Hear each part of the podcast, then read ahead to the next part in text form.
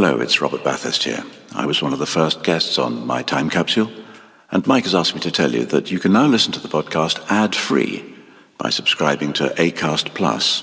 Details of how to join are in the description of each episode. Mike says it's very reasonably priced. In fact, Mike says it's a bargain. And who am I to disagree? Locked here in his cellar. Anyway, for a small subscription, Acast Plus, my time capsule, ad free. Free. Unlike me. Hey, I'm Ryan Reynolds. Recently, I asked Mint Mobile's legal team if big wireless companies are allowed to raise prices due to inflation. They said yes. And then when I asked if raising prices technically violates those onerous two year contracts, they said, What the f are you talking about, you insane Hollywood ass?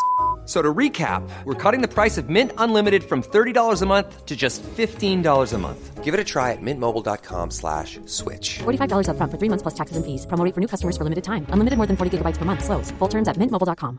There's never been a faster or easier way to start your weight loss journey than with PlushCare. PlushCare accepts most insurance plans and gives you online access to board-certified physicians who can prescribe FDA-approved weight loss medications like Wegovy and Zepbound for those who qualify.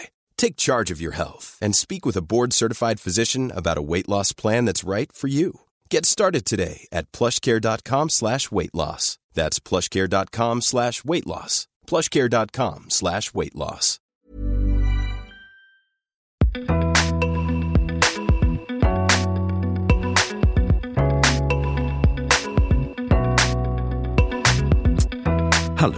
And welcome to My Time Capsule.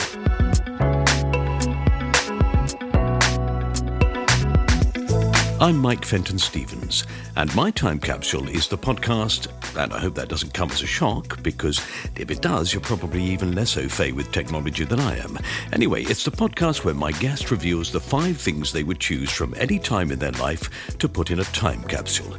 They can pick anything, no matter how insignificant it seems. It can still be with us or a passing memory, solid or ephemeral. But it has to be something that they personally cherish. Well, that's not quite true. Four of the things they choose are things they treasure and would wish to see preserved, but one of them is something they wish they could erase from their life. And then we do them the favour of burying it in the ground so they never have to think about it again. My guest in this episode is the English actor Finty Williams, who graduated from the Central School of Speech and Drama in 1994 and has since appeared in numerous plays at numerous theatres all over the country. She's been on television shows such as Born and Bred, Cranford, The Vote, Doc Martin, and The A List. She's the voice of Angelina Ballerina in the TV cartoon series and has appeared in the films The Mystery of Edwin Drood, Mrs. Brown with Billy Connolly, Gosford Park with Charles Dance, Maggie Smith, and Kristin Scott Thomas, The Importance of Being Earnest with Rupert Everett, Colin Firth, and Reese Witherspoon, and Ladies in Lavender, Macbeth, and We Can Be Heroes, amongst others. Finty is the daughter of the actors Michael Williams and Judi Dench. So, let's discover what Finty Williams will pick from her life to preserve in a time capsule. Hello. Hello, how are you? Fantastic. How lovely to see you. God, it's been years, Finty.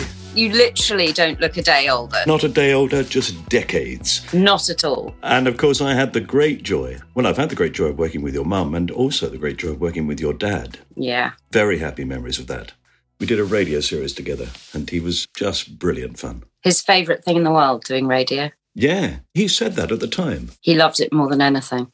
And in fact, one of the last jobs he did was uh, a recording of Silas Marner. hmm And I got to play Effie. And we were in a studio with Alex Jennings. And that's awful. She's a really good friend of mine, Kathy Sarah. and my dad was too ill to stand up to record. So he sat down. And it was the scene where Effie says, You can't take me away because I've only ever had one father, and this is him, and I'll call nobody else father. And by the end of it, like Kathy and Alex and I were just sobbing. And I have to say, I have got a recording of it, and I can't quite bring myself to listen to it. I'm not surprised. I can watch A Fine Romance, and I can watch Henry V, and I can watch all those wonderful things. But that one, just can't do yet.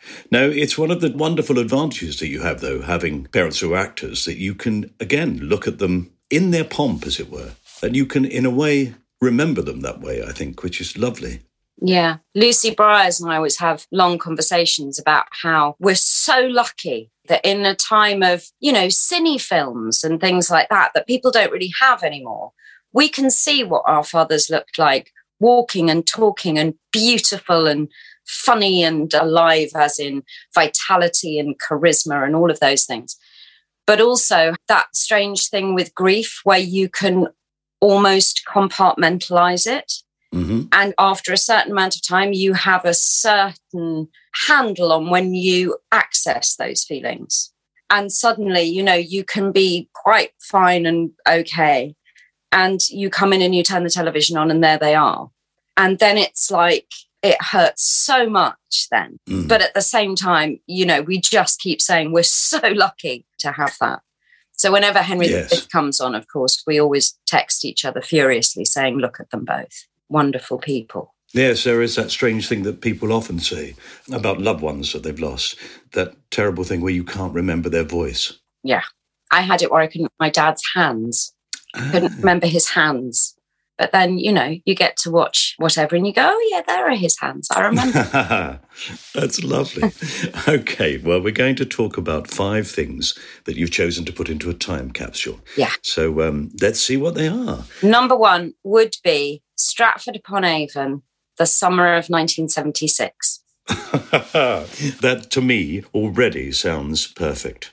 Well, as far as I can remember, I was four, but as far as I can remember, that was about as perfect as they came those summers. We lived just outside Stratford because my parents were there all the time. I think my father did 14 consecutive years there and my mother did 11. Wow. So we lived in a big house in Charlecote, opposite Charlecote Park, with my grandparents. And that summer, of course, was the big heat wave summer. And I remember there being an infestation of ladybirds. And my mom and I went to walk in Charlecote Park and they had those box hedges, and on every single leaf was a ladybird. So they glowed red. It was amazing. Mm. But that was the summer of Comedy of Errors, which both my parents did with Nick Grace and Roger Rees, and also the summer of Macbeth, Mm. which my mom did with Ian McKellen. I don't think I remember anything else about the year other than that it was just hot and happy and just joyous, Mm. just joyous. And, and that particular production of Comedy of Errors was a musical. And at the end, everybody would stand up and dance and sing, and which I think was probably fairly progressive back then. And my dad, I think I was, I can remember what I was wearing. I was wearing a tartan dress with a white pinny over it. And my dad, at the end of the song, came back on stage and came down into the audience and got me Ah, and picked me up the first time I'd ever been on stage. And I remember, I remember the smell of it. I remember the feeling of looking out at that theatre. And I just remember thinking, oh, okay, yeah, this is exactly what I want to do. mm. And it was just, I can't tell you, Mike, it was just so extraordinarily happy and creative and sparkly. And those people that were around, you know, there was Donald Sinden who would always pretend that he couldn't remember my name. So he'd go, he'd go through every name that he could think of, beginning with the letter F. Fiona, no. Fanula, no. Fee, no. And then he'd always say, Have you got your elephant? I have no idea why. No. Have you got your elephant today? Have you got your elephant? Have you got your elephant you know, and and going up the Avon on a boat looking for water voles and seeing my mum standing on the balcony outside the green room because she got there a bit too late to come with us. And the mop, the big fair that they have once a year in Stratford. And they had, bearing in mind, this was an awfully long time ago, but they had one of those big bubbles uh, where they project a film onto the inside of it. So you're standing in the road, but like they project a film of a roller coaster or something. Yeah. And I remember my mum and dad and I standing in there and being on this roller coaster. And then we went on the waltzers. My mother and I went on the waltzers. And then she was so sick. She had to go off for a matinee of Macbeth. She was so sick that she literally had to go hand over hand down the street. and she always says, My dad was going, Oh, Finn, are you okay? You all right, Finn? My mother was like, What about me? what about me? I feel awful. She was off to work. she was off to work. Was that the year that she did Beatrice with Donald Sinden as Benedict? No, No. I think that was the year before. Yes, I saw that production. So I would have been, so 75, that meant I was 17. Wow. I absolutely fell in love with theatre through that and seeing Ian McKellen and Francesca Annis to Romeo and Juliet. Yeah. I went on the stage. I booked to go on the stage as a tour. Did you? Yes, and stood in the grave that they buried Juliet in and looked out at the audience. But I remember having exactly the same feeling that feeling of, oh, that seeing the, the auditorium from the other side, from the stage. It's a seminal moment, isn't it? I think. It is. And I, I don't suppose a lot of people have the same reaction as us. I think a lot of people will go, oh, God, you know, I don't want to be up here. I don't want to be in front of all those people. But it felt incredibly natural. hmm I've never worked there, not for want of trying, but, uh, you know, I think it's the big dream. I'll still hang on to it. It took me 40 years to get there after that. Well, I, I've been working for 32 years now, and uh, yeah, they still don't want me, which is absolutely fine. But, you know, here's hoping. Yeah. I keep hoping. Well, quite. I think you're owed it, aren't you, surely? Well, I'm not sure. I also do think that a certain member of my family has got in there and played all the parts that I could now play. so, and amazingly, rather well. Your dad was absolutely brilliant as Juliet. He was. He. That, I mean, that was definitive. actually, not many people talk about that one. but you know, it's, it's Stratford is an extraordinary place. I, my best friend still lives there, and two great friends of mine live in Stratford, and it's very odd. Whenever I go back, I honestly feel like I'm going home. Mm. Well, I haven't lived there since I was twelve, but it's so familiar. And there's just a feeling about it. There's like a little bubble of wonderfulness that sits over that town Mm. that is just extraordinary. Yes. And my dad and three of my grandparents are now buried in the graveyard next to Charlecote Park. Oh, marvellous. Yeah. So they get to look out at all the deer and everything, which I have to tell you a very funny story. So Shakespeare apparently was done by the police for stealing deer out of Charlecote Park. they have these beautiful wild deer. And one night my parents came home after having been at the pub after the show and they saw a deer running about on the road. Mhm. And my dad, my dad said to my mum, "We must put him back into Charlecote Park because he's obviously got out." so they were busy trying to put this deer back into Charlecote Park. How? I don't know. I have no idea. And the police came along and said, "Excuse me, Mr. Williams." What do you think you're trying to do with that deer? And he was like, I'm putting it back. I'm putting it back. I'm not stealing it. I just love what these two people trying to push a deer back through the fence. I don't want to go back in there. The grass is better here. Exactly. I want to be an actor. it's a great shame that the policeman knew your father's name because he could have said, uh, Name, sir? He said, uh, Shakespeare. Shakespeare, uh, William Shakespeare. And he could have said, How do you spell that, sir? And he said, I'm the faintest idea.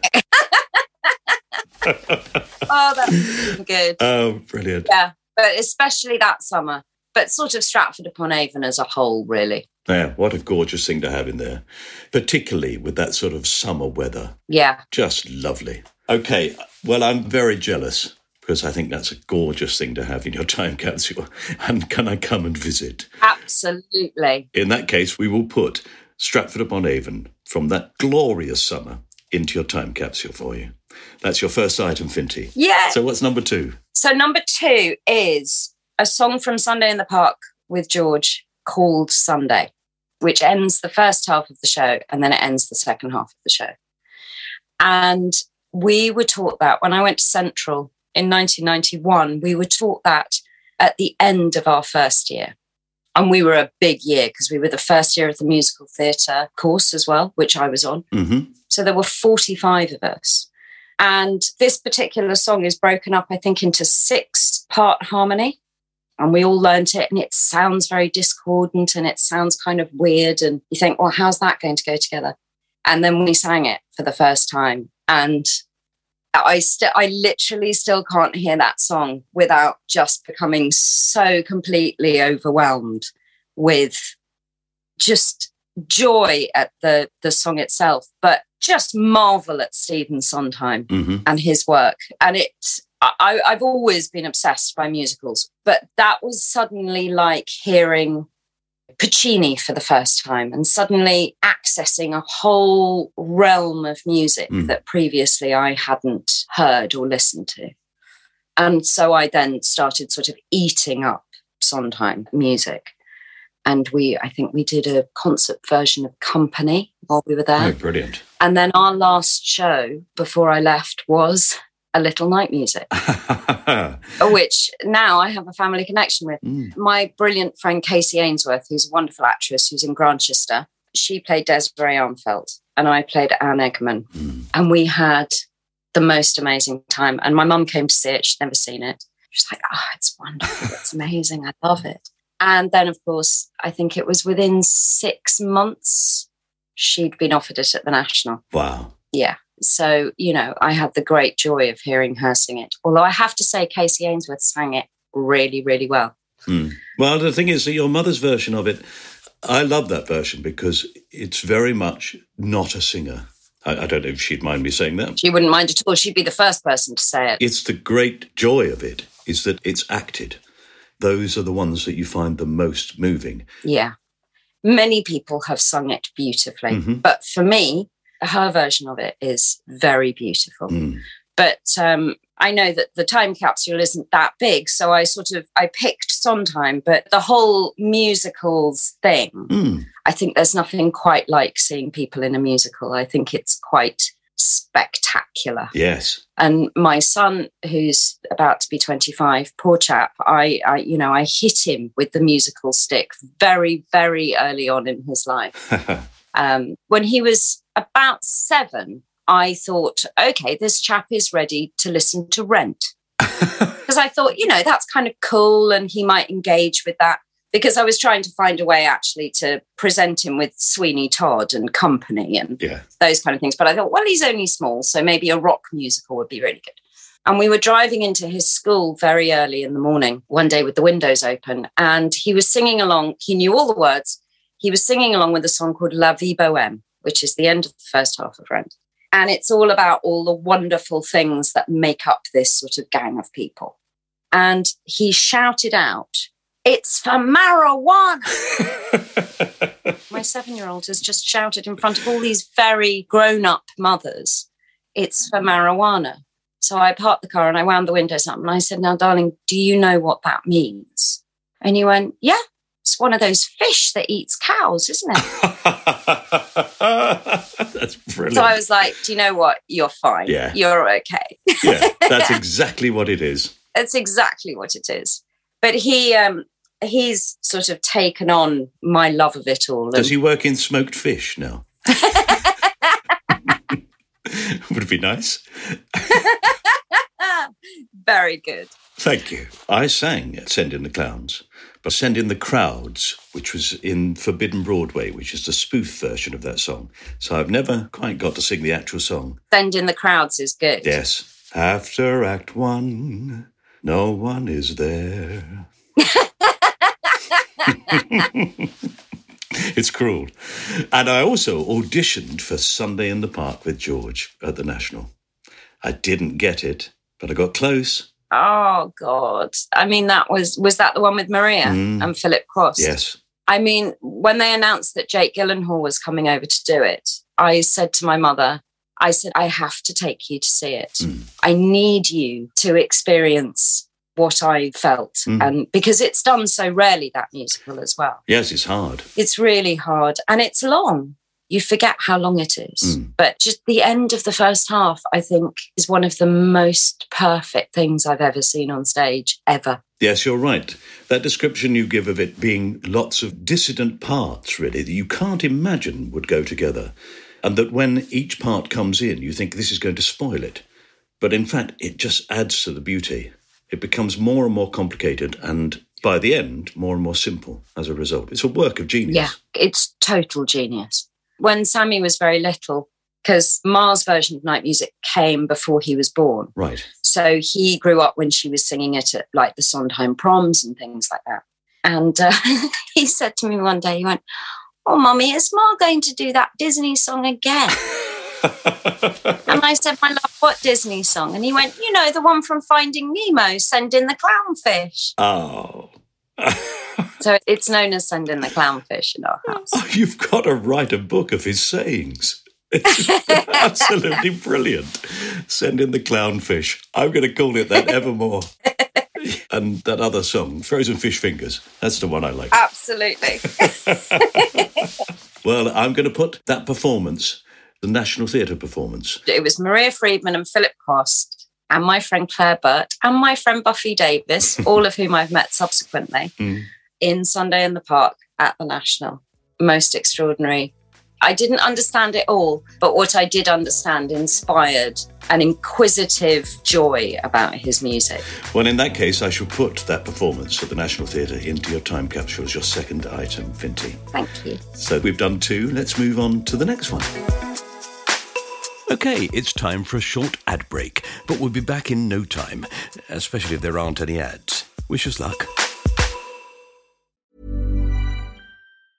Quality sleep is essential. That's why the Sleep Number Smart Bed is designed for your ever evolving sleep needs. Need a bed that's firmer or softer on either side? Helps you sleep at a comfortable temperature? Sleep Number Smart Beds let you individualize your comfort so you sleep better together. JD Power ranks Sleep Number number 1 in customer satisfaction with mattresses purchased in-store. And now, save 50% on the Sleep Number limited edition Smart Bed for a limited time. For JD Power 2023 award information, visit jdpower.com/awards. Only at a Sleep Number store or sleepnumber.com.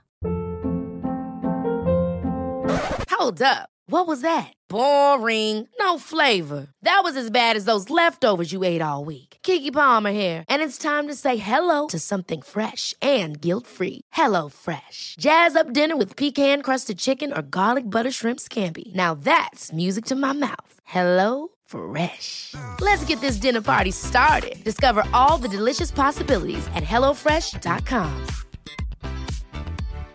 Here's a cool fact. A crocodile can't stick out its tongue.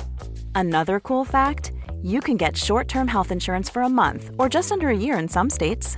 United Healthcare short-term insurance plans are designed for people who are between jobs, coming off their parents' plan, or turning a side hustle into a full-time gig Underwritten by Golden Rule Insurance Company, they offer flexible, budget friendly coverage with access to a nationwide network of doctors and hospitals. Get more cool facts about United Healthcare short term plans at uh1.com.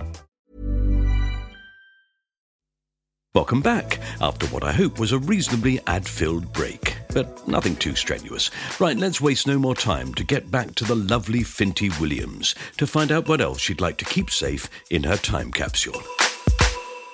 So the next one is the Globe Theatre in London. Mm-hmm. I have been lucky enough to do three plays there in 2011 and 2013. I've never loved a building so much. I've never loved literally the very bones of a building so much.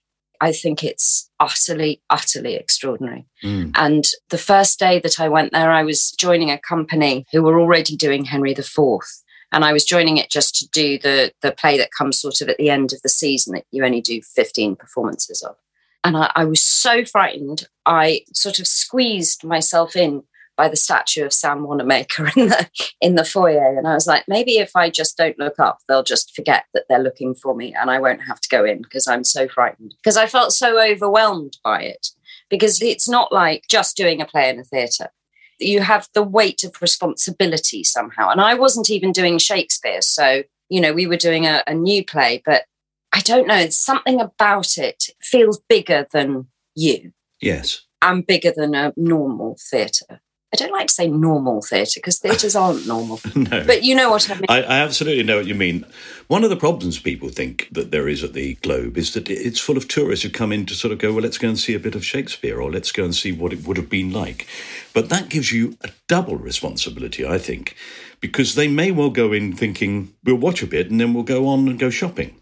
And you've got to catch them, you've got to make them stay for the whole thing.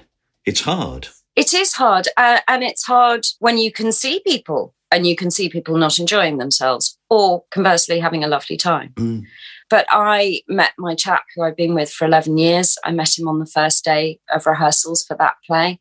And it's a terrifying experience doing a play in that theatre for the first time. Mm. I've never been so frightened. I mean, it, the, the play opened, and a wonderful actor called Daon Broni and I had to come through the groundlings, which is all the people standing, and sort of weave around and go up on stage and be there for the first line of the first song. And we'd rehearsed it, and it was fine. And but of course, we'd never rehearsed it with people in there. and I'm only small, you know, I barely scrape five foot. And we walked in and it was full of 700 people standing. And I couldn't see where the stage was. so I had to keep saying, Excuse me, can you see where the steps are? Because I can't. I eventually found it. But it's overwhelming and it's there's such an energy in there as well historically, when I was there, the play is finished with a wonderful sort of jig or a music and stuff like that. And somebody said to me, when it gets to the end of the jig, just take in what happens. And I was like, well, I don't know what they're talking about. Hmm. No idea. And it's something to do with the building and, you know, the fact that it's circular and it's open. And there's a very special light at the end of those shows, I think, when it's dark. And it's the closest thing I can ever say to the feeling of being a rock star. Hmm. That's what it must be like. I mean, times thousands. But that feeling of energy and the fact that you've all done this thing together, whether it's been pouring with rain or beating down with sun, you've all done it together. It's the best feeling in the world. Mm. And it's pretty nice to be able to say to younger people, you know, when you see them doing their first play there, it's really nice to be able to say, just wait for the moment at the end of the first night. and you see their faces and it's like, yes. it's like, yeah. And then also to be able to say to them, treasure this because it may never come again. The thing I love about the Globe is that it draws out of actors, many actors who would have played large theatres, done extraordinarily wonderful plays, and done brilliant performances, but it forces them to accept the audience are there, which you often pretend they're not when you're doing a play, certainly a serious play. You almost act as if they're not there. But with the Globe, you can't ignore them. In a way, it's almost a pantomimic skill. I love it when you see somebody do a funny line and one person will laugh and they turn and look at them and go, Yeah, I know you're there. You know I'm here. Yeah. Particularly in soliloquies. That's what soliloquies must have been. Yeah. It really brings out the true performance, I think, of Shakespeare. I absolutely agree with you. And it's such a collaborative effort. You just think, yeah, okay, well, 2,000 people all got together and had this one experience tonight, you mm. know. I worked there, I did um, I did Macbeth with Joseph Millson and Sam Spiro who was brilliant, mm. and with the amazing Gawn Granger, who is married to Zoe Wanamaker. And he was playing Duncan. And the reason he took Duncan was because he thought he'd be able to go at the interval. I think I think he was 70 that year. And he thought, nice short evening. I'll be home before 10 o'clock. But Eve Best, who directed it, said she wanted him to be the doctor in the sleepwalking scene as well. so he and I, he and I would wait at one of the doors and the first thing that happened was he was wearing quite a long cassock. And I had to run on and up the steps, which are quite steep, onto the stage. And we'd start doing the sleepwalking scene. And one day I turned around and he'd walked up the steps, but walked up his cassock the whole way up. So by the time he got to the top, he was sort of three foot high, but couldn't work out how to step backwards. So played the whole scene as this sort of three foot high person. and he laughed really badly, Gawn. He's a really bad giggler. And like, I couldn't believe it. I was literally looking at this person who was hunched over, coming walk. then the further up the stage he got, he walked further up it. He's just inside his own robe. I remember the reviews. They loved the midget, they said. Yeah, they absolutely loved him. Uh, he was brilliant. And then there was another occasion, same scene. And, you know, Lady Macbeth comes on doing the sleepwalking bit. And Gawn Granger comes on and he says, When was it she last walked? And this particular day, I think we'd had two shows. I think, you know, he was quite tired and still having a lovely time. He walked on and he went, When was it she last worked? Walked, walked. and then we, we had to go to the back of the stage and he went, Don't look at me. and then he went, Henry VIII's in the audience. Do you know that? And I was like, he's literally gone mad. But there was, there was a man dressed as Henry VIII in the audience. So that completely finished us off. Full Henry VIII sitting there watching Gorn Granger said, when was it she last worked? Walked! oh, God, that's brilliant. Sam is one of the most wonderful actresses, isn't she? She does comedy and tragedy and does them as you should do, as twin brothers. There's no difference. Yeah. I absolutely adore her. I think she did her first job for my mum at Regent's Park when my mother directed The Boys from Syracuse. Mm. So I think I was about 16. So I've known her and I look up to her hugely. I look up to her as, as an actress and as a comedian, as a singer, as a performer, but as a person. Mm. She's a truly extraordinary woman. Mm. Do you know I was the first actor to speak Shakespeare on the Globe stage? Stop it. No, it's true. Hardly anybody knows this because I did it just after the stage had been laid. I was filming there and we were being interrupted all morning by banging. And then it stopped and I went into the auditorium and these builders were putting their tools away. And I said, Is it finished? And they said, Yes. I said, Can I walk on it? And they said, Yeah, mate, go on. So I climbed up on the stage and then I said, You're going to have to excuse me. And I went, how all occasions do inform against me and spur my dull revenge. What is a man if his chief good and market of his time? And I just went into my, my Shakespeare. And when I'd finished it, these blokes stood there looking up at me and they went, Oh, very nice, mate. so I am the first actor to speak Shakespeare on the Globe stage. Well, I like to think since Burbage. That's just amazing. What a story. How amazing. What an amazing thing to be able to say. I know. I don't say it very often, but because in a way it seems almost unbelievable. Because you think, oh, well, it must have been those people at the opening ceremony. It must be Vanessa Redgrave or or your mother. Yeah, my mum and dad were there. Mm. Yeah. Oh, well, I'll be able to tell my mother that. Which is why they should employ me, I think, surely, just on that alone. Definitely, both of us. Both of us. And then we go to the RSC for a nice long season. Or 10. uh, I have to say that when I was there, there was a gala to raise money for the Wanamaker, which is the Little Theatre. Mm-hmm. And it was very, very unfinished. But I had to record part of the sleepwalking scene in the Wanamaker with all the scaffolding up and things like that. So maybe I'm the first person to have spoken Shakespeare on the Wanamaker stage. There you are. Maybe. I don't know. Mm. I'm going to claim that for Yeah, myself. I think so. Even if I wasn't. Let's get it put in the programme. The history of the Globe Theatre. Yeah. We want our names there, please. Michael Fenton Stevens, Finty Williams. Yep. That's a certainty. Absolutely.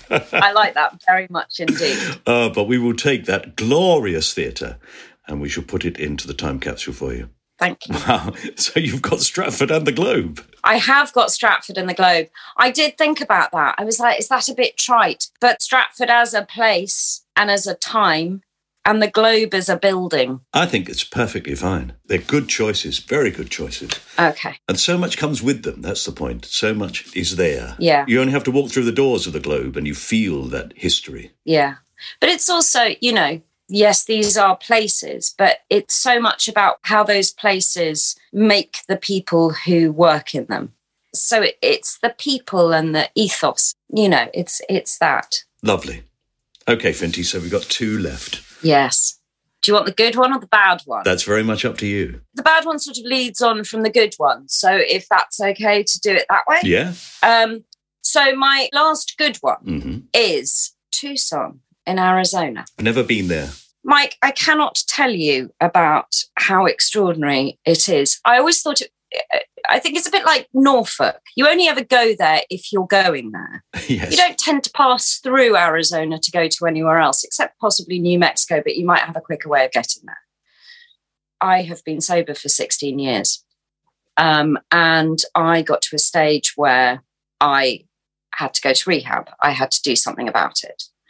And I was told about this place in Arizona called Cottonwood de Tucson, which at the time was one of the few rehab places that didn't just sort of detox you, they got to the bottom of why you did what you did. So I got on a plane and I went out there full of trepidation, having been told it was the middle of the desert, you know. yeah. I was like, oh, March. Okay, so it's going to be boiling hot. So I packed a lot of summer clothes. And I got there and it was grey and bleak and there were no trees and there were no flowers. And the first morning I was there, I was given a safety lecture on the fact that I would come across tarantulas, black widow spiders, and rattlesnakes. and I said to an extraordinary, amazing woman who works there called Rami, I said, I'm off. I can't do this. I, this is not for me. I'm not going to get better here. No. And she said, Give me two days. Give me two days. And she said, If you really hate it after two days, I'll drive you to the airport. So I said, Okay, fine. Hideous, hideous place. I think I wrote in my diary, I think I've landed on the moon. it was also dark. And they kept telling me about six foot long rat like creatures that would come and attack you with tusks. I know, I know how to really mess with somebody who's trying to get well. Anyway, on the night of the third night, it rained and it rained like it does in the desert. It really hammered it down. And the next morning, I can only say the closest thing I can liken it to is the scene in The Wizard of Oz where the first bit has all been in black and white, and then she opens the door and she's in color. Because I've never, I've never, ever, ever in my life seen anything like it. The mountains were sort of glowing pink, and roses the size of your fists had come out, and bougainvillea and ground herbs, and there were little quails everywhere. And then in the cactuses, there were little tiny owls sitting in holes which had been made by the woodpeckers. Mm. There were red cardinal birds, there were road runners. The great big six foot things with tusks are actually things called javelinas, which are wild pigs. Oh. And they come running up to you with their babies and things like that. it is, apart from the fact that they had some of the best psychoanalysts and therapists and people there, somebody said to me that that all the spiritual ley lines of the world converge in this particular place and i do honestly believe it's true mm. when you're in a place like that if you're feeling despondent and it makes you feel despondent it's going to be very difficult to get better isn't it but actually suddenly feeling positive and feeling alive i suppose feeling alive but also feeling like suddenly you're the size of the top of the head of a pin hmm and that these mountains and these cactuses and this landscape has been there for so long. And hopefully, if we don't mess it all up, will be there for a lot longer than I will be. Mm. And then you go, well, if I'm the size of a head of a pin, then the things that I fear and the things that make me do what I do are even smaller. Yes. It's a sense of priority. And putting things into context. Yeah it's one of the most extraordinary places I've ever been. And and I I'm desperate to take Sammy and my mum and Joe back. But at the same time, I'm really frightened that they won't see what I saw. Mm-hmm. I mean, things like the sunsets, because of the sand, the sunsets are like somebody's literally just thrown a paint box at the sky. it's blue and it's green and it's pink and yellow and and I saw a double rainbow when I was there, but not a double rainbow sort of going the same way, a double rainbow going the opposite ways over each other. Oh, right. How extraordinary. I mean, I, it sounds like describing somewhere that doesn't exist, but it does exist. and it's just such a healing place. Mm. You can feel it through, you know, like in New York, they say you can walk for hours and hours and hours because the electricity comes up through the ground. Mm. In Arizona, it's like just energy I don't, I, I, you know, I sometimes struggle with people when they talk about things like this, but it's the only way I can describe it. Just energy coming up through the earth, and it's a totally magical place. And it worked. It did work, yeah. Which is brilliant, isn't it? Yeah, it's it's a miracle. And so my time capsule has to has to contain the thing that has allowed me to be here. Yes. I have accepted over the last two years, largely as a result of lockdown and isolation, that I've got into a habit with drink that is not good. And I've stopped. Oh, wow. Mm. That's amazing. And my aim is to do exactly what you've done. So we'll see. Well, you know, if that's what feels right to you, hmm then I encourage you 100%.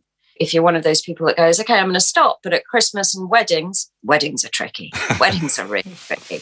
Uh, but there's a bit of a wedding that's really tricky. Then the rest of it's fine. Uh, then you you drink on those occasions. All power to you. Whatever works for you. Yeah. None of those things worked for me. I had to just stop.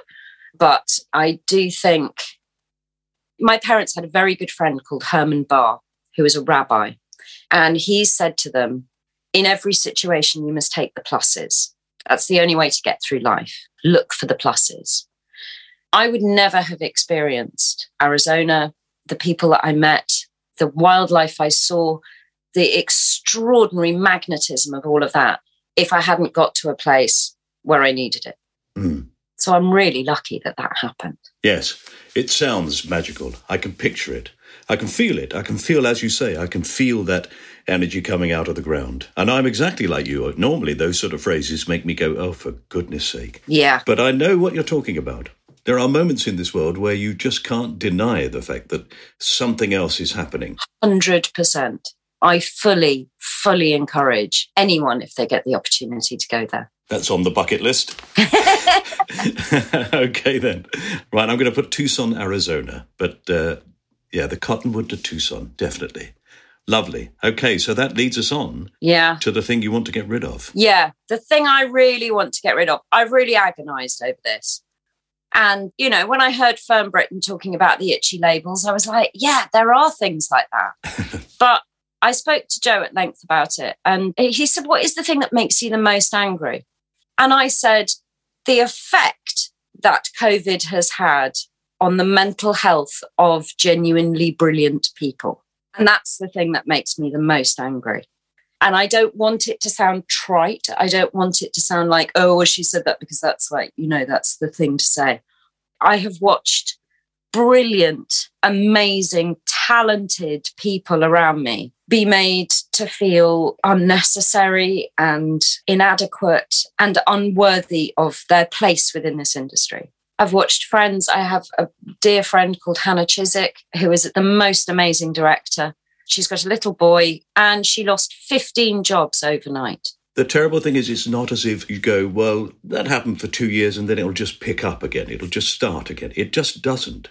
For many people, it's like starting again. It's exactly like that. Mm. You and I have been in this business for a long time.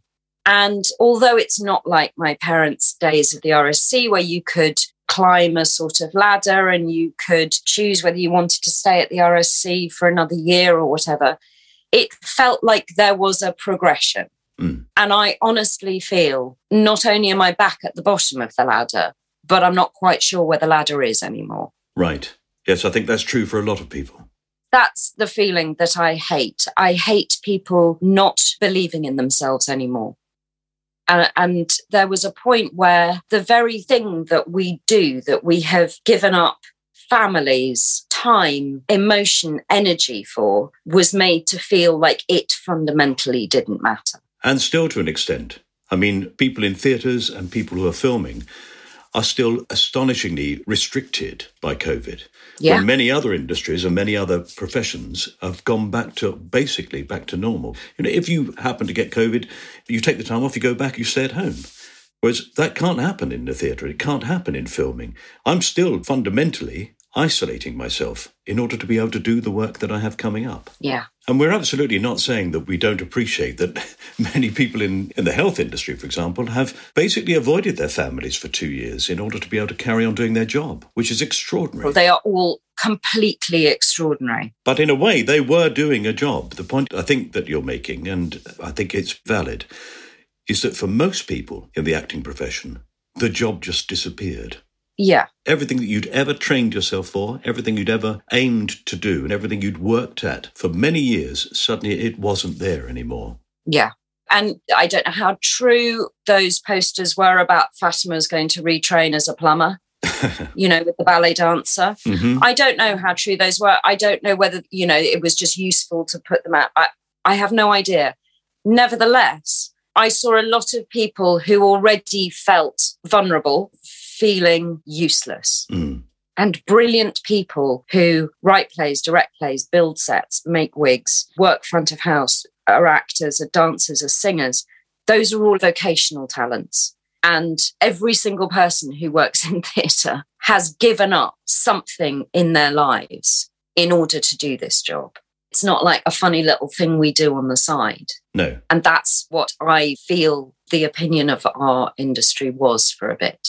Mm. So I think absolutely taking the effect that that had on very dedicated people and just taking away all their confidence and belief in themselves, I think, yes, I'd love to lock it away and get rid of it for you.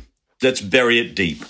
Let's rebuild. Absolutely. And as an example, before you go, Finty, I'm going to give you an example of just how caring and thoughtful people can be within the acting profession by saying that I once did an episode of As Time Goes By Oh, in front of the studio audience. The opening scene was your mother and Geoffrey Palmer discovering me in their house in a dressing gown, and they had no idea who I was. And it turns out I was the boyfriend of one of their daughters. And I knew everything about this house, so clearly I'd been there many, many times, but they'd never met me. I then make them breakfast whilst talking to them. and so that was what I was about to do in front of a very large and very expectant studio audience. And I was absolutely terrified. And just before we started, your mother came to the bottom of the stairs. When she looked up, she said, Mike. And I went, Yes. She said, Isn't it frightening? And I said, Yeah. She said, Still, we'll be all together. Oh. And off she went. And I know that she wasn't particularly frightened. She'd done lots of those recordings. And I know that she did that in order to encourage me and to make me feel better. And it was a really, really beautiful thing that I've never forgotten. oh, that's so lovely, Mike. Thank you so much. I shall tell her that. Do. Oh. So there we are. That's your time capsule done. And how brilliant to see you. How lovely to talk to you. Thank you. Well, it's just such a joy. Thank you so much. And I hope that it wasn't trite. it's so lovely to see you as well. And I hope we do in the flesh soon. Well, we will when we're at the RSC. I'm trying to think what parts we'd be casting. Okay, No, hang on a minute. If Ian McKellen's just done Hamlet, I want to do Romeo and Juliet. okay. We can do it. Bonzilla frames. You have been listening to My Time Capsule with me, Mike Fenton Stevens, and my guest, Finty Williams. If you enjoyed this episode, there are plenty more for you to listen to. And if you subscribe to this podcast, then you'll receive all new episodes as they're released. And then you can either download them to keep or stream them. You can also go back and listen to any of the episodes we've released so far with guests such as Mark Gatiss, David Baddiel, David Jason, uh, David Mitchell, Shappi Khorsandi, Mark Steel, Rob Brydon. Uh, there's Tim Vine, Lee Mack, Ross Noble, Harry Hill, Caroline Quentin, Joe Pasquale, Sanjeev Bhaskar, Dara Ó Briain, Richard Wilson, Angela Barnes, Issy Suttie, Omid Djalili, Katie Brand, Bonnie Langford, Ed Byrne, Sean Walsh, Mark Watson, Mark Thomas, Doon Mackichan, Shane Richie, Anneka Rice, Rebecca Front, Arthur Smith, and of course, Stephen Fry. Uh, not to mention Rufus Hound, Chris Addison, the Reverend Richard Coles, and Janet Ellis. Sorry, I didn't mean to mention them. And I won't say a word about Rick Wakeman, Craig Ferguson, Russell Grant, Tim McInnerny, Robert Bathurst, Stephen K. Amos, Milton Jones, Fred MacAulay, Andi Osho, Clive Anderson, Anna Chancellor, Kate Thornton, and Charlie Higson. Yeah, there's quite a lot, aren't there? Do you know what? I think it'd be easier if you just looked it up and picked the ones you like. Anyway, do rate this show and maybe, if you listen on Apple Podcasts, write a short review. That'll be fun. You can listen to the theme tune anytime you like on Spotify. It's by Pass the Peas Music. And this Cast Stuff production was produced by John Fenton Stevens for Acast. So that's it. Thanks for listening. Bye. Oh, did I mention Josie Lawrence? No, I don't think I did. And of course, there's Les Dennis. Alan Davies, did I mention him? Oh, Barry Cryer. How could I forget him? Oh, he was so funny, we made two episodes with him. But then there's Gary Wilmot, Count Arthur Strong, Mitch Benn, Danny John Jules, and Robert Llewellyn from Red Dwarf.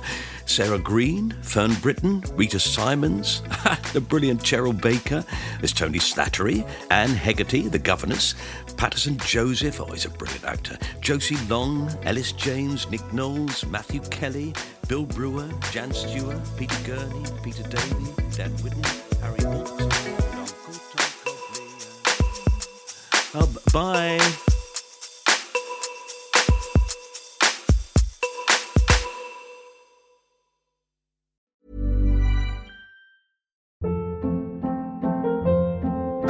Hold up. What was that? Boring. No flavor. That was as bad as those leftovers you ate all week. Keke Palmer here, and it's time to say hello to something fresh and guilt-free. Hello Fresh. Jazz up dinner with pecan-crusted chicken or garlic butter shrimp scampi. Now that's music to my mouth. Hello Fresh. Let's get this dinner party started. Discover all the delicious possibilities at hellofresh.com.